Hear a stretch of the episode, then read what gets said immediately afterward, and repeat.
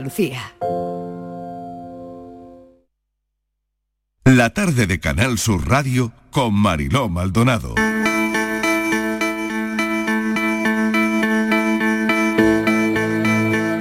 We'll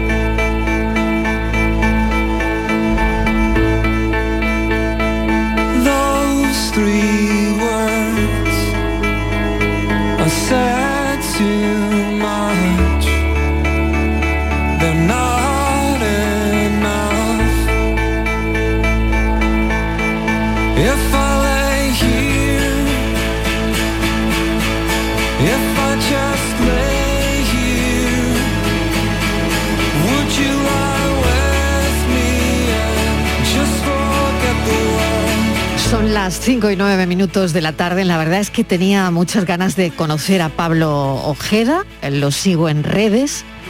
Es especialista en obesidad, experto en coaching nutricional por la Universidad de Barcelona. Es miembro de la Sociedad Española para el Estudio de la Obesidad. Colabora con muchos medios de comunicación. Pero el otro día leí un tuit que me encantó. Decía lo siguiente. Hace nueve años estaba luchando contra una adicción. Hace seis años me rehabilité y empecé de cero. Hace cinco años terminé dietética.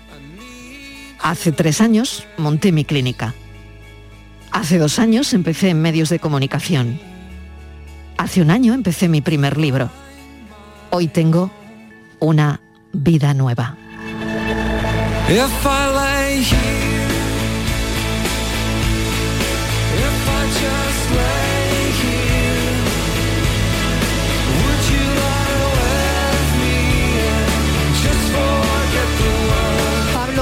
Bienvenido. ¿Qué tal? ¿Cómo estás? Emocionado, Mariló. Yo también. Emocionado. Yo también quería conocerte. Te estoy escuchando y, joder, me, ha dado, me ha dado un pellizquito, un pellizquito. Eh, yo también cuando leí tu tweet y, y le dije a mi gente, le dije a mi equipo, quiero tener a Pablo Ojeda, quiero escuchar a Pablo Ojeda, quiero saber cómo lo ha conseguido, quiero saber cómo ayuda a la gente, cómo ayuda a los demás. Y aquí estás, Pablo. Pues muchas gracias, muchas gracias por la invitación. Porque además, yo no sé si tú sabes, Mariló, que nos hemos cruzado muchas veces por los pasillos. Ah, sí, ¿en serio? En serio, claro, yo estuve trabajando un año con, en Canal Sur con ustedes en Málaga. Anda. Sí, sí, yo tenía un- una, una sección en el programa de la mañana en Canal Sur, en Sí. hoy, Hoy en día con En Hoy en Día con Fernando de la Guardia. correcto. Entonces lo que pasa es que no nos conocíamos, pero yo, yo sí me había fijado. Ay, fíjate, cómo es la vida, Sí, de sí. verdad. Sí, sí, así cómo es. es la vida. Así es. Bueno, Pablo, pues eh, nada, la próxima vez que nos crucemos, por favor, dime algo. Claro, Sí, yo tengo que explicarle a los siguientes que, claro, Pablo está en el estudio de Sevilla. Claro. Y yo estoy aquí en el estudio de Málaga, que ahora mismo nos separan, em, nos separa la distancia, pero nos unen las ondas, con todo lo bonito que, que es eso, ¿no? Así que bueno, Pablo, empieza a contarme, eh, ¿cómo conseguiste todo esto? Eh, muchas veces a día de hoy, hoy ya que me dedico profesionalmente a esto, eh, Sí. yo mismo me lo planteo cómo fui capaz, ¿no? Ah, y fue una un viaje, un viaje duro, muy duro, mucho sacrificio, mucho esfuerzo. Eh, No es fácil salir de ese de- del infierno. ¿Qué te, qué te pasaba, Pablo? Bueno, pues mi cabeza en aquella época no funcionaba como tenía que funcionar. Eh, eh, muchas veces yo siempre digo que cualquier ser humano eh, tiene muchísimas probabilidades de caer en cualquier adicción por muchas circunstancias que se puede presentar en un momento que no te esperas de la vida. y, y creo que uno de los grandes problemas, por eso me gusta mucho visibilizarlo, es que son temas muy tabúes, pero que están ahí. Y cuando hay mucha, mucho tabú sobre ello, cuando hay mucho miedo a hablar de ello, pues entonces, oye, hay personas que están ahí que le da miedo salir y le da miedo contarlo. Y es, un- oye, y es una cosa que sucede. Y creo que deberíamos de visibilizarlo más, pero, pero sí es verdad que, que ahí hay una- un sacrificio y un esfuerzo y una constancia ah, brutal. brutal. Y Pablo, eh, se lo tiene que proponer uno, eh, es decir, porque no lo sé si hay que llegar hasta el fondo del pozo, no sé si el símil te gusta o no, tú corrígeme en todo lo que Sí, sí. creas, ¿no? Pero eh, es verdad, ¿no? Que al final cuando tú ahora mismo tienes una, bueno, tienes una vida de éxito, dependiendo mm, mm, en en lo que se pueda entender éxito, ¿no? Que, cada uno de nosotros entiende éxito, la palabra éxito de una manera, ¿no? Pero bueno, para que la gente nos entienda, eh, bueno, no paras de, trabajar, has empezado mm, una, una carrera magnífica eh, mm, como experto nutricional, haces coaching, eres muy bueno. Y, y bueno, esto estaba ahí, ¿no? Pero había algo que, que, que- que te impedía, ¿no? Eh, digamos, hacer todo esto, ¿no? Tenía una barrera muy mental. Eh, Eso es. Mi, mi enemigo era yo. Mm. Yo era mi propio enemigo. Ah, y tuve que tocar, sí. no me voy a poner a contar las historias, pero sí tuve que tocar fondo, no, tuve que pasar el fondo. Tuve que pasar el fondo porque cuando estás en una adicción eres, o yo personalmente, me gusta hablar en primera persona, era muy cobarde. A mí me, a mí me cogieron. Entonces, gracias a Dios que me cogieron, fue cuando pude, pude despegar. Pero, pero claro, eso, eso estaba ahí y nuestros fantasmas, nuestros miedos, nuestros- los que los- nos limitamos somos nosotros mismos muchas veces y no sabemos la capacidad y el potencial que tenemos. Hasta que una persona ah, me dijo, Pablo, confío en ti. Para mí, para mí esas palabras fueron mágicas. Lo he contado muchas veces. No- nunca me habían dicho, Pablo, confío en ti. Y a raíz de ahí empecé a, a crecer. Tenía muy claro mi objetivo, ah, muy claro mi objetivo. Y a partir de ahí pues, pues fue la cosa eh, rodada. Fíjate que em, no sé si eso te hace que ayudes a la gente, porque te enfrentas a, a problemas gordos de nutrición, ¿eh? y no sé si eso hace también que, que conectes de alguna manera eh, con personas que, que ahora mismo, ¿no? que ahora mismo pues te plantean problemas gordos de nutrición, pues sea anorexia o, o sea bulimia o, o sea trastorno mm, de la conducta alimentaria, la que sea, ¿no? Es mi especialidad, es absolutamente mi especialidad. Yo no soy ni mejor ni peor nutricionista, pero sí los entiendo. Eh, no tiene mucho más. Al final un trastorno de la conducta alimentaria, que como digo es lo a que me dedico, viene derivado por otras cosas. Problemas en el cole, problemas con la familia, problemas de autoestima. Y eso es lo que tenía yo. Y como consecuencia tienes un problema de la conducta alimentaria o tienes una depresión o tienes cualquier tipo de cosa. Eso simplemente es un síntoma. Pero lo que tenemos que trabajar son las causas, el por qué. Y entonces, claro, mm, yo estuve ahí. Como digo, gente que sabe más que yo hay miles, pero que hayan estado ahí. Eso es como, eh, yo siempre digo que la empatía yo la comprendí cuando fui padre. Yo siempre de jovencito, yo sé lo que tú sientes. No, si yo sé lo que tú tienes, pero cuando yo fui padre y escuchaba eh, problemas que había en la tele de papás con niños, que había habido X problemas con, con sus hijos, yo me ponía en el papel de ese padre y lo sentía y lloraba y digo, esto es la empatía. Pues bueno, cuando yo tuve toda esta serie de problemas en mi vida, que, eh, que, en fin, que tuve que hacerle frente, comprendo a las personas que, que- que están delante mía. Las no me tienen que dar muchas explicaciones. eh, porque además nos miramos a los ojos y no hace, no hace, no hace falta mucho más. No hace falta mucho más. Y eso es importante. Pablo, ¿cómo se reconoce, no? Fíjate que tienes una facilidad, claro, especial para conectar, ¿no? Con la gente, pero ¿cómo se reconoce la falta de autoestima? ¿Cómo sabes que la persona, que la gente que se sienta mm, a tu lado, ¿no? O, que, que, mm, va a tu consulta, ¿cómo sabes que tiene ese problema, esa falta de autoestima? Y por otro lado, ¿es una cosa que nos pasa mucho ahora? Muchísimo. Eh, Necesitamos el reconocimiento social continuamente. Necesitamos los likes para ser felices. Eso es. Y al final resulta que eh, lo que vemos por las redes sociales es la mejor versión de la mejor versión de la mejor versión de la persona. Y eso no es real. No es real. Eh, es una fantasía. Pero necesitamos el reconocimiento sobre todo a ciertas edades. Los trastornos de la conducta alimentaria, eh, por ejemplo, una anorexia, una bulimia, es raro verlo eh, en edades avanzadas. Es como si a ti o a mí, Mariló, pues nos dicen, oye, qué feo eres. Eh, mira, a esta edad ya me da igual lo que me diga. Pero cuando tienes 15 años, 16 años, Claro, claro. lo que diga el otro para ti es fundamental, ¿no? Y sobre todo, y eso es importante, las palabras. Cuidado con las palabras. Tenemos muchísimos pacientes que son capaces de decirnos cuando su abuela le decía que no comiera aquello y su hermana sí porque estaba delgada, que no porque es gordito, que no, porque las palabras al final se clavan en el alma. Y son muy difíciles de sacar y cuando más cuando estás con un- una vida ¿no?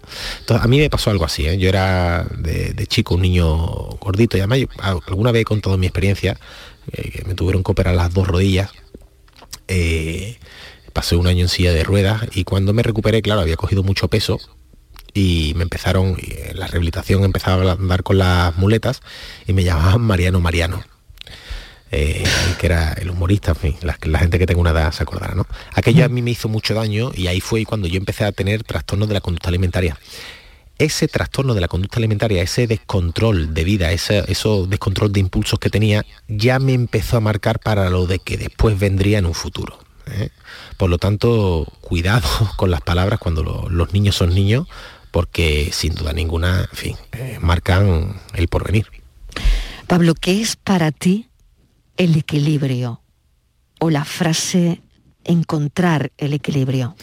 Mira, esa pregunta, Marilu, siempre me han dicho, ¿qué es lo mejor que te ha pasado en los últimos años?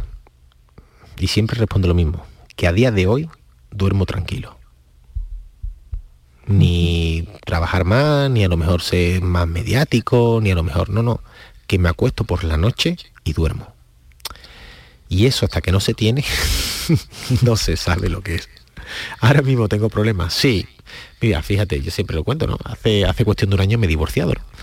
¿Y cómo estás, Pablo? Digo, pues mira, pues bien, es una circunstancia más a resolver, pero no es un problema. Problemas son otros, ¿no? Y eso, cuando pasas por una situación de esta, te da mucha perspectiva de vida, perspectiva, y ves la- los problemas reales y sabes diferenciar lo urgente de lo importante, que es muy difícil, y, y sobre todo eso, estar tranquilo, en paz contigo mismo, eso, eso de verdad que no tiene precio.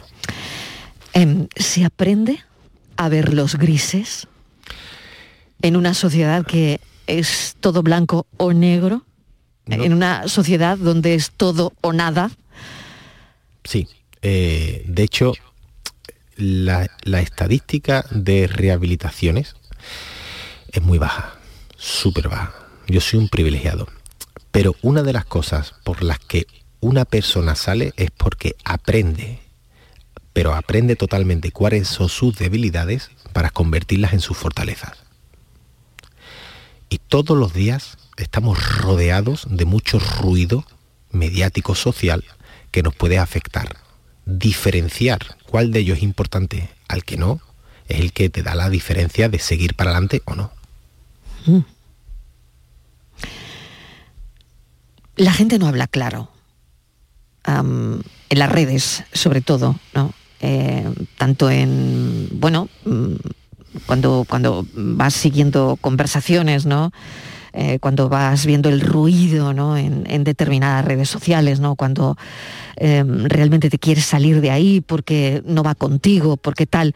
Pero al final hay muy poca gente que hable como Pablo Ojeda. Hay muy poca gente que habla claro, Pablo.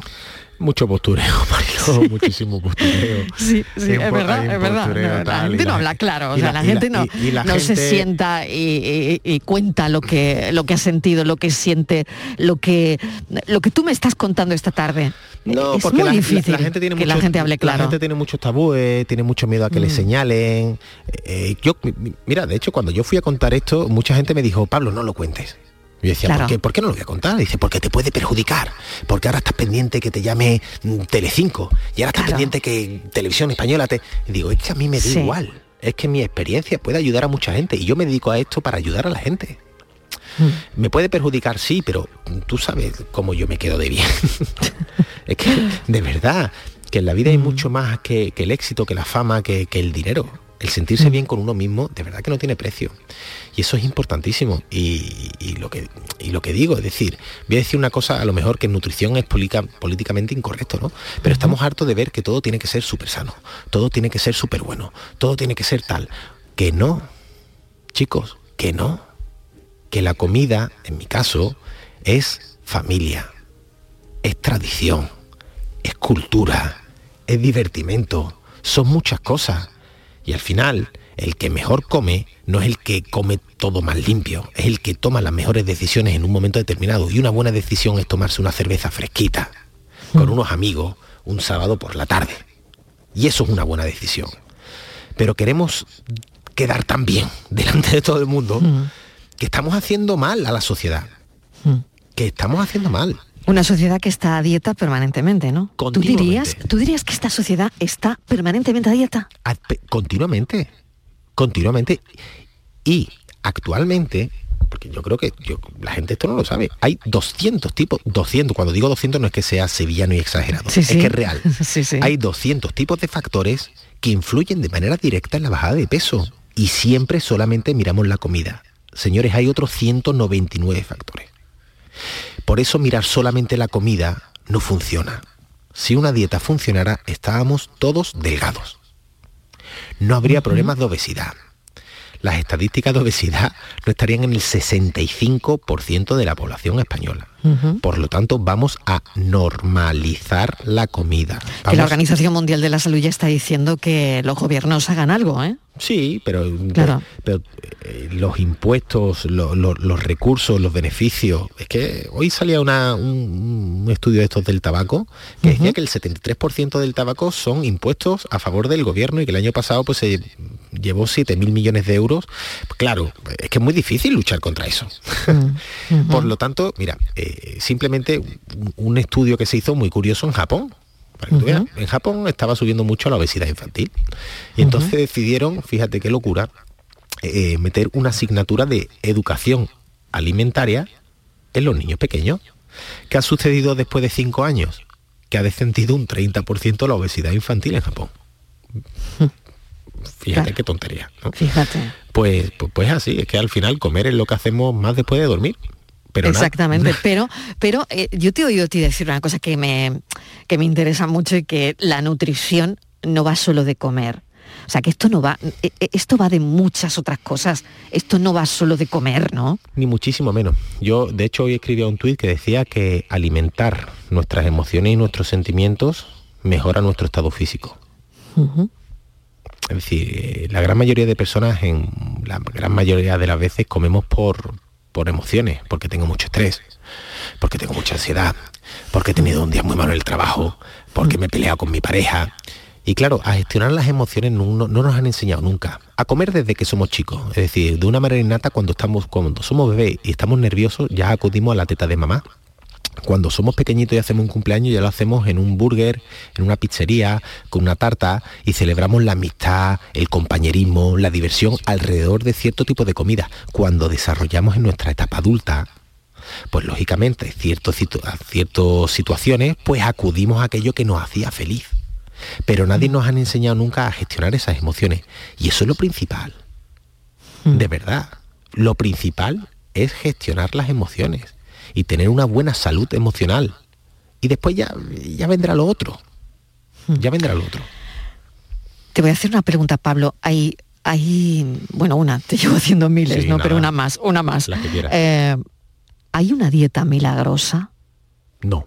Porque entonces eh, en esto también se miente y mucho. Y me imagino que habrá eh, muchos intereses creados detrás de esas dietas estrictas, milagrosas. eh, no lo sé.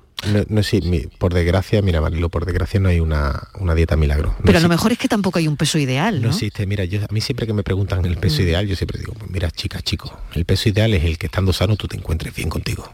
Ese es el peso ideal, no es un número determinado. Mm. De hecho, ese es un gran problema, que siempre nos fijamos en número y dependiendo del número que salga más arriba o más abajo, depende nuestro día. Eso es un gran error. Yo no, yo no tengo balanza en mi casa. No sé lo que peso. Tengo un cinturón maravilloso que me dice perfectamente si voy arriba, si voy abajo. No me hace falta más, ¿no? Pero las dietas milagros no existen. No existe el botón rojo de emergencia que elimine. Claro, aquí es donde entra un poco la picaresca, ¿no? Es la vulnerabilidad de la gente. La gente es vulnerable. La gente está deseosa. Por eso yo siempre lo asimilo a la política. Oye, ¿por qué los extremos crecen mucho? Porque en lo que hay ahí normalmente la gente ya eh, no confía. Y los extremos crecen. Con las dietas pasa lo mismo. Cuando yo te digo a ti, oye, pues mira, pues tienes que hacer un poquito de ejercicio. Tienes que comer verduras, tienes que comer hortalizas. Esto requiere tiempo. Pues si yo escucho, porque lo necesito, que hay una dieta que pierdo 5 kilos en dos semanas, me agarro como si no hubiera un mañana. Pero no funciona. Pues no voy a hablar técnicamente qué es lo que sucede, pero no funciona. Y eso tiene un, un gran efecto rebote. Claro, es que detrás de ese peso ideal hay otras cosas. Bueno, hay muchis- muchísimas cosas. Desde, Eh, y, y volvemos de nuevo a la autoestima, probablemente, ¿no? Mira, O sea, detrás de una persona que se sienta en tu consulta y te dice, eh, yo quiero tener un peso ideal. O mm, me imagino, me imagino que detrás también hay cosas, ¿no? Muchas. De hecho, yo me dedico a la psiconutrición, psicología y Ujú. nutrición. Eh, eh, Al final, la, el estado físico en el que estamos no es más que un espejo, un reflejo de la situación de vida que tengo. Y esto es así. Yo no necesito decirle a una persona que entra en mi consulta que está gorda. Tiene espejos en su casa. Ya lo sabe, Le- ya lo sabe cuando se sienta. Le Mm, pregunto cómo está. mm. Exacto, No exacto, exacto, No le- exacto. Cuando tú ves a una persona, y ya esto es un consejo de verdad que digo en general. Sí, sí, a qué bueno, los- qué bueno, a los- Pablo. A, los- a los Mm. andaluces, de verdad. Sí, Cuando sí, sí. veis una persona más gordita o más flaquita, no le, pre- no le digáis, está más gordito, oye, está más flaco, porque probablemente sea por algo. Preguntarle simplemente cómo está. Suficiente, porque ella sabe que está más flajito, más flaquito y está más gordita o más gordito. Mm. Simplemente cómo está. Y lo va a agradecer. La verdad es que nos movemos entre mm, conceptos como prohibido, permitido. Fíjate, fíjate de lo, de lo que estamos hablando, ¿no? Eh, malo, bueno. O sea, en la nutrición está todo esto, todo esto que estamos hablando, ¿no? Nos movemos en esos conceptos. Prohibido, permitido. Prohibido esto, permitido lo otro. Malo es esto, bueno es lo otro. Sano es esto, insano lo otro. En, Eh, en este sentido, pare- parece que Detrás de esto, perdona Pablo, hay una cosa que se llama culpabilidad. Pues cuando una empieza una dieta, al final, como te mueves en estos conceptos de prohibido, permitido, malo, bueno, sano, insano, te sientes culpable. Eso lo digo yo continuamente, Mariló. Es decir, eh, yo siempre digo que el problema actual de la alimentación, de la nutrición, no es la comida, es la culpa. Precisamente por- por esto que tú estás apuntando. Prohibido, permitido, sano, insano, sí y no. Y lo que deberíamos de hablar son de frecuencias, alimentos más frecuentes, eh, que nos nutran más, y alimentos menos frecuentes, que no sean interesantes a nivel nutricional, pero que en un momento determinado cumplen una función maravillosa eh, el que mejor come no es el que come, como te he dicho antes, todo sano, sino el que mejor sabe decir en cada momento. Y a veces una palmera de chocolate te va a ayudar a continuar el camino. Cuando tú estás tres semanas de dieta, estás hasta las narices, porque te has quitado, te has prohibido, y resulta que un día comes y te sientes bien contigo. El problema no está en el problema no está en quitar, la solución está en comer. Y esto creo que creo que es importante, ¿no? Yo siempre pongo una especie de símil, que aunque sea un poco así, yo siempre digo que la alimentación y la muerte tienen mucho que ver. Al final la muerte nadie le tiene miedo a la muerte, eh, le tiene miedo a, a la relación con la muerte. Mientras más cercana es esa relación, más me va a doler. No es lo mismo que se me vaya papá o mamá a que se me vaya un amigo que hace 25 años que no veo. Por lo tanto, mientras más cercana sea la relación, más me duele. Si yo soy capaz de romper esa relación de una manera sana, probablemente el año que viene hable de papá o de mamá de una manera cariñosa y nos reunamos alrededor y los recordemos. Lo mismo pasa con la comida. El problema no es la palmera, el problema no es la bollería, el problema no es el chocolate, es lo que me une a ella, lo que me hace sentir. Si yo soy capaz de romper esa relación de una manera limpia y sana, podré relacionarme con ella de una manera limpia o sana. Pero si todo el día estoy escuchando que es malo, que está prohibido, que no lo comas, ahí tenemos un problema. Me quedo sin tiempo, Pablo, que charla tan amena, qué sensatez. Y eso es lo que más me gusta de esta conversación. Así que te agradezco enormemente que mm, nos hayas concedido esta entrevista, que hables sin tapujos de tu vida. Te lo agradezco y lo admiro muchísimo. Así que, bueno, mil gracias y te espero otro día por aquí, porque ya hablaremos de nutrición largo y tendido. Falta hablar de tu libro también, Sí. eh, que tiene que ver con la compra, ¿no? ¿Cómo se llama? Eh, compra inteligente, Manual de la exacto. compra inteligente, que- Manual de la compra Sí, inteligente. señor, que Ujú. estoy firmando además este sábado en la Feria del Libro de Madrid. Así es. Bueno, pues en la Feria del Libro de Madrid, que no es cualquier cosa, Manual de la compra inteligente. Hablaremos del libro otro día. Genial. Pues claro, ahora podías decirme lo de umbral. Oye, he venido a hablar de mi libro. Exactamente, exactamente. No, pero no, no. teníamos tantas cosas de las que hablar, Pablo, que lo del libro será otro día. Sin duda, sin duda. Y os agradezco mucho que traigáis antena problemas reales de la gente real.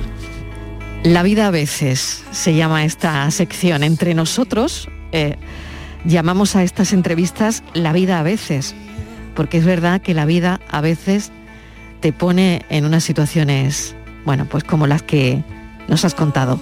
Gracias, Pablo. Gracias, Mariló. Pablo Ojeda, especialista en obesidad, experto en coaching nutricional por la Universidad de Barcelona, así como miembro de la Sociedad Española para el Estudio de la Obesidad. Si yo tuviese que hacer una dieta, me pondría en sus manos.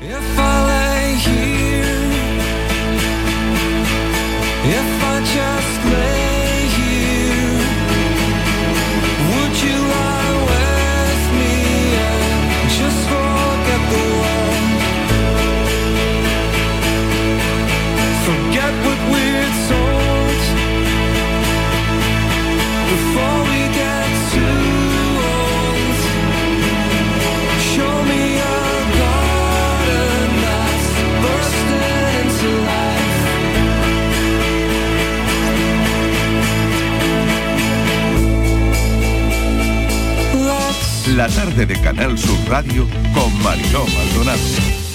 El 19 de junio de 2022 son las elecciones al Parlamento de Andalucía. Aunque vivas lejos de tu pueblo, de tu tierra, de tu ciudad, nada te impide votar. Sigue las instrucciones de la Oficina del Censo Electoral. Si estás inscrito en el CERA, puedes cumplimentar el impreso de solicitud que encontrarás en www.exteriores.gov.es. Remítelo hasta el 21 de mayo a la Oficina del Censo Electoral y te enviarán la documentación para votar.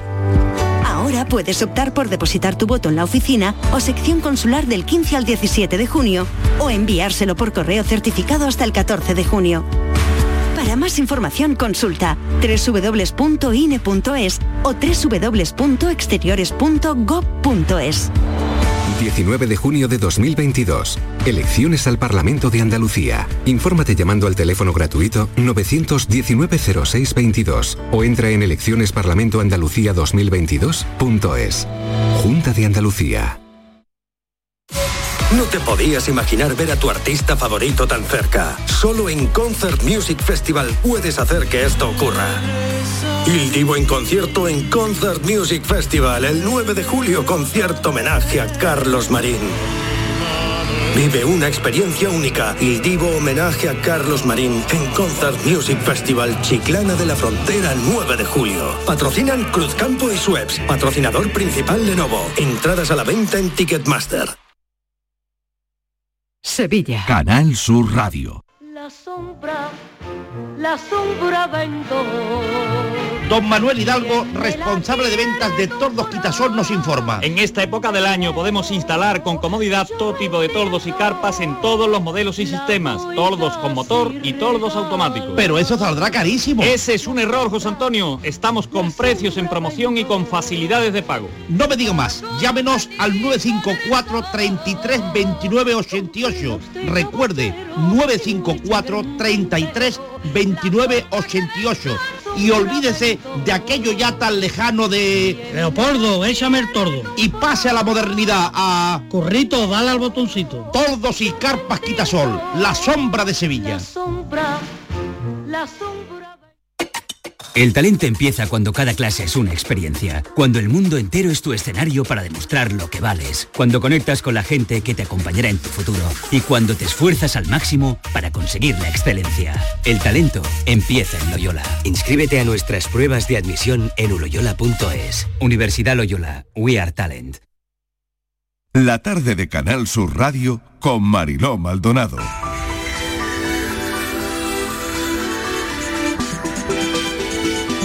Un asunto muy interesante hoy con Enrique Jesús Moreno y por tu salud, el tratamiento del dolor crónico. Enrique, ¿qué tal? Bienvenido. Hola, muy buenas tardes, Mariló. Pues mira, sí, el dolor crónico no oncológico que procede de, de muy diversas patologías, desde enfermedades degenerativas, migraña, fibromialgia, dolores musculoesqueléticos, neuropatías. Se abordan de un modo muy especial con unos talleres que se suspendieron durante la pandemia, pero que de nuevo están eh, vigentes en el Hospital eh, San Juan de Dios del Aljarafe. Y está a cargo de ello y de una investigación en torno a sus resultados con formas eh, muy mm, curiosas, inteligentes y creativas de combatir el dolor. Es la doctora Victoria Ruiz, eh, responsable de este taller, quien nos va a acompañar junto con una paciente y una especialista en, en medicina física y rehabilitadora.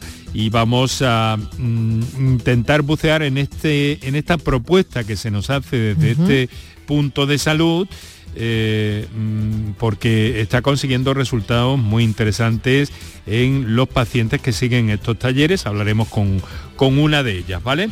Muy Y bien. hoy es un día en el que estamos de marea roja en Córdoba porque es el día, eh, como todo el mundo sabe, del donante de órganos, pero en Córdoba no es un día, es toda una semana con infinidad de actividades eh, llenando toda la ciudad de ese espíritu de la, de la donación y hoy en concreto además pues hay una, una eh, reunión, una marcha, eh, como todos los años, eh, convocada, que sale a las 8 de la tarde desde la Plaza de las Tres Culturas, en este primer día de junio, y que es la que llega número 13, eh, marcha por la donación, para visibilizar el problema, para tenerlo en cuenta, a pesar de que estamos muy bien en Andalucía y que esta misma mañana el coordinador autonómico de trasplantes, el doctor Pérez Villares, ha dicho aquí en la radio que eh, espera eh, el objetivo de conseguir que tengamos a final de este año una, un índice de 50 donantes por cada millón de habitantes, lo que nos mantendría como líderes mundiales. Así Lo he que- oído y me parecía muy muy interesante, ¿no? Porque fíjate, ¿no? Eh, al final En qué Córdoba es lo importancia que- es, sí. claro. En Córdoba en lo que llevamos de año ha habido 17 sí, síes a la donación de órganos y eso ha servido para eh, realizar 40 trasplantes de riñón, 22 de hígado y de pulmón, 10 de corazón, 4 de páncreas, una cifra que ha crecido en un 24% con respecto al año difícil, complicado eh, pasado, el 2021. Mm. Pues con todo eso, Enrique Jesús Moreno, a las 6 y 5 aproximadamente es. de la tarde, con todos estos datos y con el tratamiento del dolor crónico. Gracias, Enrique. Un beso hasta ahora. Muy bien, un beso, hasta luego. En Canal Sur Radio, por tu salud, responde siempre a tus dudas. El dolor se convierte frecuentemente en una enfermedad invalidante en sí misma. ¿Cómo disminuir ese dolor y no depender tanto de la medicación? Es una de las ideas que trataremos esta tarde en el programa con los mejores especialistas y por supuesto con tus dudas y preguntas en directo. Envíanos tus consultas desde ya en una nota de voz al 616-135-135. por tu salud. Desde las 6 de la tarde con Enrique Jesús Moreno. Quédate en Canal Sur Radio, la radio de Andalucía. La tarde de Canal Sur Radio con Mariló Maldonado. Lo primero preguntarle a Fernando Pérez cómo está. ¿Cómo estás, Fernando? ¿Cómo te encuentras? A ver, ¿cómo va esa garganta? La garganta va bien, eh, Uf, uf. el catarro es el que... fin, Es el que es, es el que es. O sea, que esto no tiene más, más ciencia. y, Madre la, mía. y la nariz y todas esas cosas, pues, Ay, ¿sabes? ¿Qué vamos a hacerle? Esto, Bueno, pues ya está, Nos hemos está. vacunado de todo, Sí, sí, sí. pero no nos vacunamos de los catarros. De un resfriado, claro. Claro, y entonces Bueno. pues suele pasar, o las, las catarros, las gripes A, la B, la C, la H, no sé qué gripe ya llevamos, pero bueno. Ya, ya. Así que nada, hoy sí Bueno, estaremos venga. allí en el Falla porque Venga, vamos a vivir la última la última jornada de semifinales. Sí. Seis. La verdad es que este concurso ha dado para todo. Sí. No sé si te has enterado de la última polémica. Hombre, ¿Eh? hombre, hombre, cómo no, cómo no. Y, y cuéntame un poquito, porque parece que todo estaba preparado para que internos de la prisión de Puerto 3 actuaran, pero se ve, eh, pues la información que yo tenía esta mañana es que se desveló que uno de los integrantes era una persona conocida en el carnaval con una condena por pederastia. Sí. Eh, en fin. mm, sí, esta bueno, es- esta ese es se la llama, información. Se, se llama, em, si me voy, Bueno, quiero meter no en un importa, charco, no nos importa, metemos no en importa, charcos. no no, no, pasa que nada, te quiero, que pero- te quiero decir, que te quiero decir Sí. que si el ayuntamiento se quiere meter en un charco, que lo encuentre y se mete. Que entonces, Ya. a lo que iba, Ya. que en este tipo de situaciones dicen que sí, que no, que no es cierto, que sí es cierto, pero hombre, hay que tener mucho cuidado con estas situaciones porque han generado lo que han generado. Que Mm. O sea que no está San- confirmado que, que sea que esto sea Bueno, direct- real. Dirección penitenciaria dice que no es exactamente así, el ayuntamiento también lo desmiente, hay gente por otro lado que dice que sí, que por eso sale el rumor. En fin, ahí se queda Bueno. la cosa, vamos a dar todas Bueno, las pues versiones, ver. digo. Exacto, vamos a ver qué pasa. Exactamente qué es lo que suceda con estas cosas, al final lo que eso es un charco y es un problema. Mm. Eso será eh, uno de tantos. Hoy vamos a conocer el, eh, el veredicto. ¿Qué ocurre? Que hay mucha expectación porque el jurado la última vez que dio un veredicto formó otro lío. Salió con una pancarta reivindicativa de cuestiones políticas. Después, por otro lado, eh, también dijo que el concurso en sí era un desastre. Imagínate la secretaria del jurado diciendo que cambien esto, que esto es un es era exactamente no me acuerdo, una tortura, un fastidio, en fin. Entonces, pues nada, estamos todos expectantes a ver qué sucede esta noche. Hoy actúan seis agrupaciones, empezaremos a las 8.25 en RAI. Eh, y ayer actuaron, entre otros, Los Renacidos, que es el paso doble, la música que hoy te hemos buscado, un paso doble de los que fueron componentes de la comparsa de Juan Carlos Aragón, que cantaban así esta letra.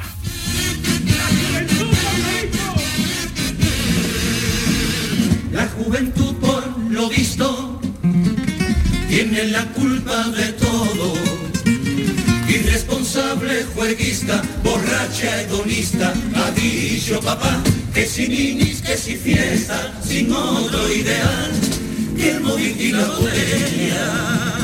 Y ni siquiera en la pandemia cumplieron las reglas de seguridad. Y la juventud se caña, rabia mirando hacia el suelo, mientras aprieta los dientes. Un porvenir que es un pupitre ciego, al que le han puesto un negro enfrente. Y en el naufragio de los sueños, en su habitación, se van pudriendo los días hacia un futuro que será mucho peor que el que sus padres tenían. Esclavos por temporada, precarios de pesadilla. El futuro es la ruleta en la que tienes que apostar. Y no admite calderilla, un casco y una mochila, una fregona de estado. Resumen tu privilegio en una mierda de trabajo. Hijos de la frustración entre algodones marchitados, parias de la explotación, cachorros tiernos para el mercado. El que hoy quiera ser un joven, eh, que coja y levante la mano, deja ya la juventud con tu discurso envenenado. Que no son los culpables, que ellos son los condenados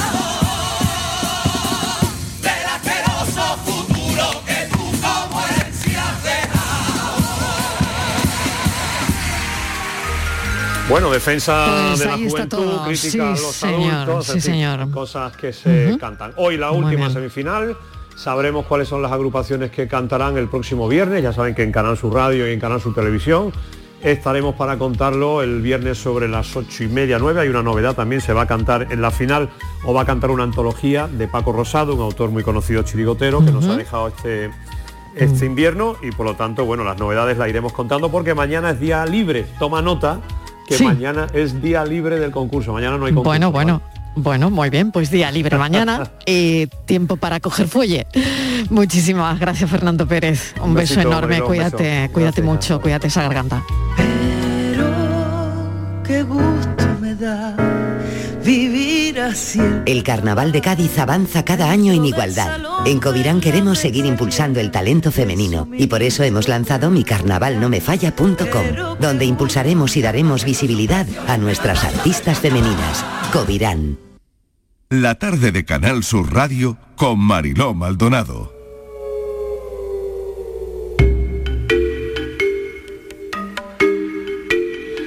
Tiempo para la tarde en tu búsqueda. Ya saben que cada miércoles Patricia Torres nos cuenta bueno, pues datos de personas desaparecidas. Más de dos meses de la extraña desaparición de Francisco de Pablo Páez en Madrid. Patricia, ¿qué tal? Bienvenida. Hola Marilo, de nuevo. Pues en, una hora vuelvo, es lo que le dijo Francisco al amigo con el que el 21 de marzo pasado jugaba a la PlayStation en la casa que tenía alquilada en el barrio madrileño de Hortaleza. Salió de casa sin documentación, cartera, ni tarjeta sanitaria, ni tampoco su DNI. Lo único que llevaba encima eran las llaves de casa y el móvil. Desde ese día nadie ha vuelto a saber de él. Juani, madre del joven de 32 años, cree que no es una desaparición voluntaria y pide a la justicia que reabra el caso sobreseído el pasado 13 de abril. Pues vamos a hablar con la madre de Francisco, que se llama Juani. Juani, bienvenida, gracias por atendernos. Hola, Juani. Eh, parece que no tenemos de momento a la madre de Francisco. Bueno, lo estamos, lo estamos intentando. Cuéntame que se cumplen también dos años de la desaparición de Rosalía Castro en Cáceres, Patricia. Sí, el rastro de Rosalía de 74 años se pierde cuando daba su habitual paseo por los alrededores de la localidad. Vecinos, amigos, familiares pues se concentraron hace una semana frente al ayuntamiento para poner de manifiesto que no la olvidan y para instar a la fuerza de seguridad del Estado a que sigan con las pesquisas necesarias para dar con, con su paradero, Marilo. Macarena está haciendo su vida normal y corriente en Morón tiene a su cargo la desaparición de su hijo. Este Perdón, este es el audio, este, este es el audio que corresponde a la familia del menor de Morón de la Frontera. Vale, vamos a contar la historia también. Sí, pues la familia del menor de Morón de la Frontera recuerda los ocho meses desde la desaparición y anuncia más concentraciones. Alrededor de un centenar de personas se concentraron hace un par de semanas a las puertas del Ayuntamiento de Morón de la Frontera para recordar que hace ocho meses de la desaparición de Antonio David, de 13 años. Eh, Luis Núñez, portavoz de la familia paterna, afirma al equipo de, la tarde en, tu búsqueda que Antonio, padre del menor, y el resto de los familiares se encuentran obviamente indignados ante esta situación que están viviendo y que a día de hoy están como el primer día, no saben nada de Antonio David. Le escuchamos. En la concentración me dirigí al juez y, al fiscal que se pusieran en el pellejo de, de esta familia y que si ellos tienen hijos, si estuvieran en la misma situación, ¿cómo estarían? Y que estamos ocho meses de la desaparición y que estamos en punto muerto. Otra cosa no, no puedo decir más.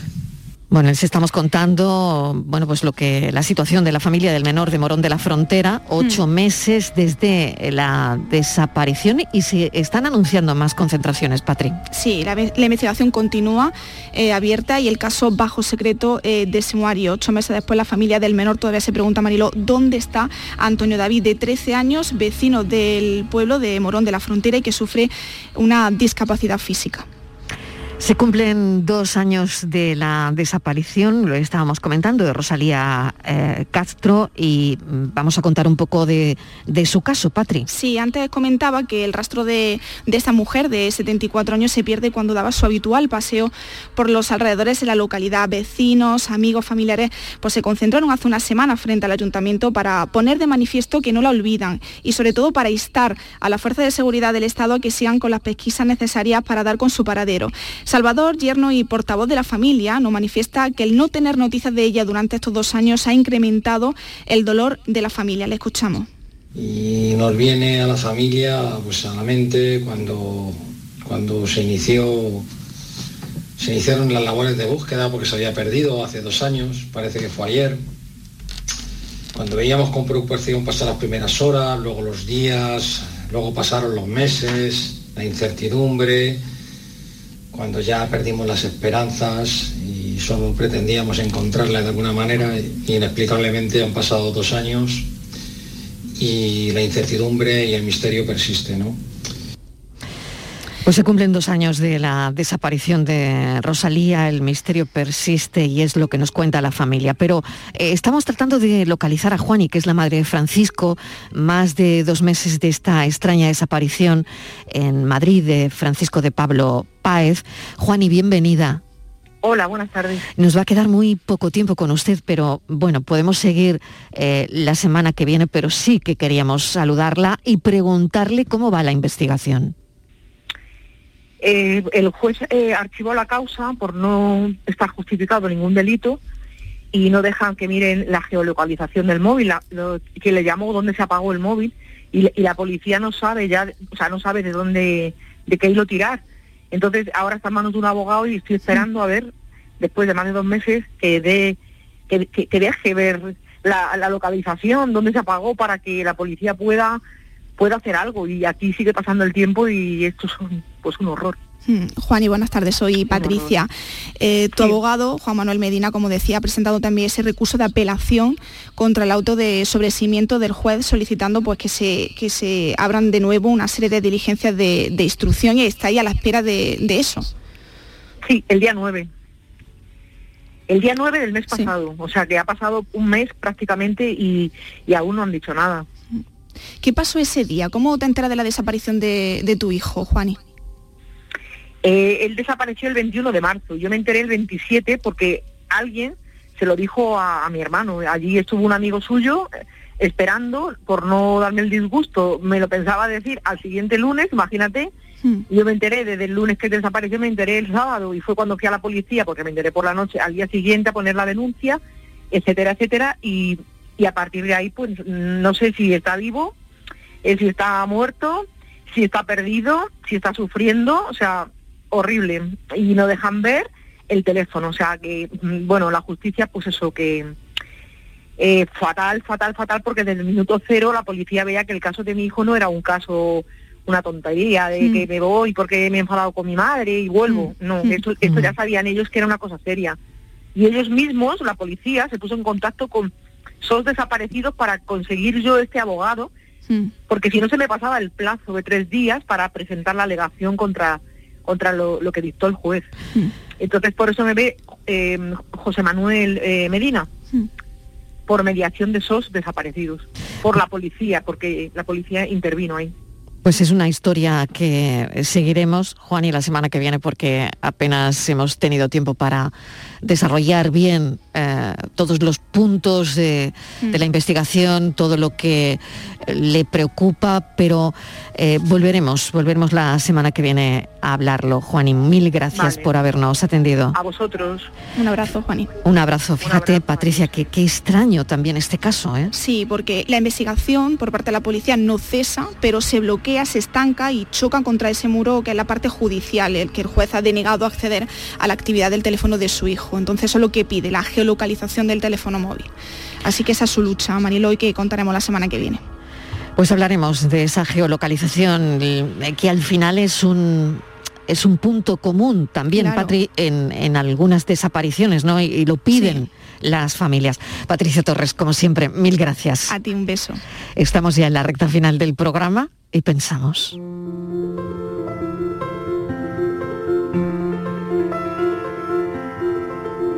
Hacer de la interrupción un camino nuevo. Hacer de la caída un paso de danza. Del miedo una escalera. Del sueño un puente. De la búsqueda un encuentro. Escribía Fernando Pessoa. Los encuentros y desencuentros trenzan historias, urden enredos.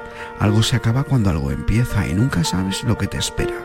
Pero uno solo solamente se desorienta cuando se cree que va orientado Hace unos días, en una de mis asiduas caminatas a la montaña de la Sierra de Torremolinos, porque además de playa también tenemos montaña, y además muy cerca de la población, como en todo el litoral de la Costa del Sol.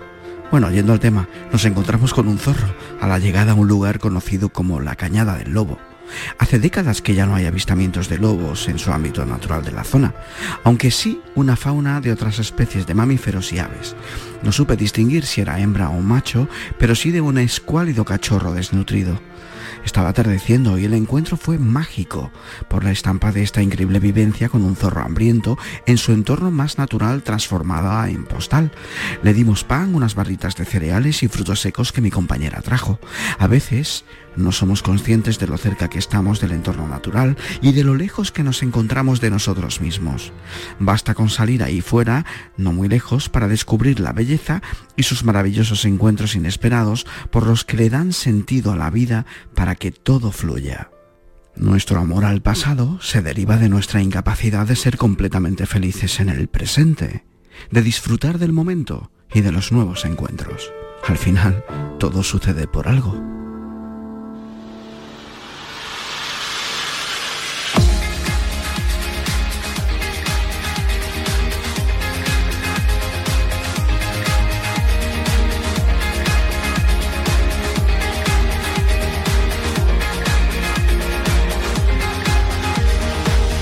Que cambiemos el destino.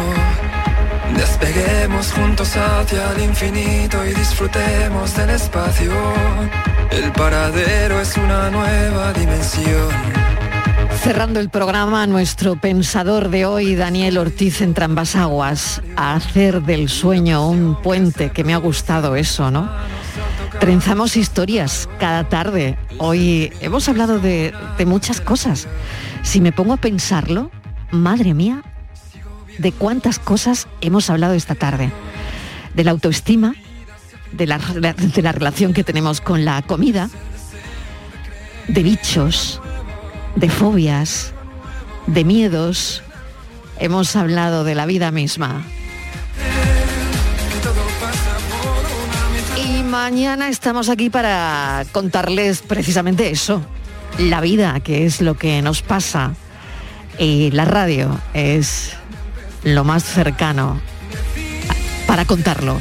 Gracias por estar ahí. Mañana a las 3 en punto volvemos de nuevo con todo el equipo. Gracias, un beso, adiós.